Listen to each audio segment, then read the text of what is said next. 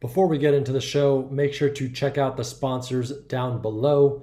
It's the best way to support the podcast. Everything I recommend are things I find useful and my clients do as well.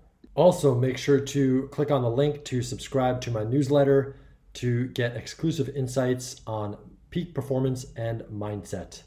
And now, please enjoy today's episode. What are you not giving? Most people fail because they're focused on what they want to get. They're always thinking about what they are not getting in life. And by the way, there's nothing wrong with wanting to get things. But when the ratio becomes out of balance, you create scarcity, lack, and all sorts of disempowering emotions that show up when someone is overly focused on themselves.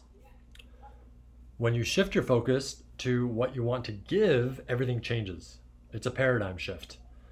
What would it be like if you focused on what you were not giving instead of not getting? I'll repeat it because it's an important question to ask consistently. What are you not giving? And what would it be like if you focused on what you are not giving more than you focused on what you're not getting? Because it shifts the way you show up and burnout melts away because the fuel to create and take action doesn't come from push or willpower.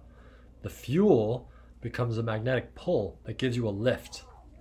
The more action you take feeds into the virtuous cycle and gives you more energy. Life gives back to you because life supports more of whatever is supporting life.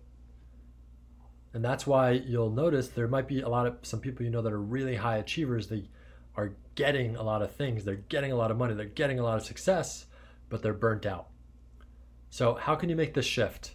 Number one, gratitude. Have gratitude for all the things you have already gotten and all the and who you've already become. If you take it a step further, cultivate gratitude for all the things that you have already given. Number 2, train yourself to focus on other people's needs and how you can meet them. Fall in love with that process because that determines what you can give to them that would really be meaningful to them. It, most people, they might be giving to other people, but they're giving what they would give to themselves, and they're not focused on actually what that human being wants to receive. A lot of times, parents do this. Parents give to their kids, they give the world to their kids, but they're not really giving what their kids really want and need sometimes.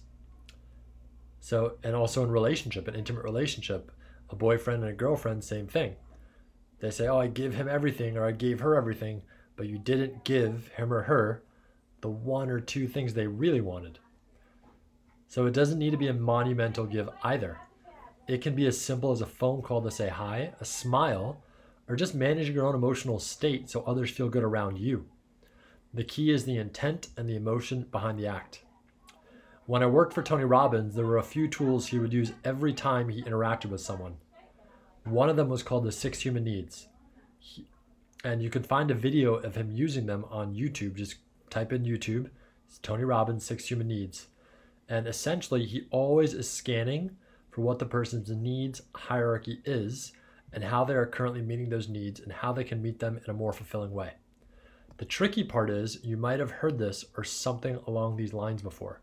There's a lot of people who have the same knowledge base as the most successful people on the planet, but they don't have the same level of production and results to show for it. So, what's the difference that makes the difference? It's not about knowing it, it's about doing it. I always tell people, my clients, I don't care if you know it, I care if you do it. And if you know it but you don't do it, that means you don't really know it. You might understand it, but you don't actually know it. You're not taking action on it and executing on it.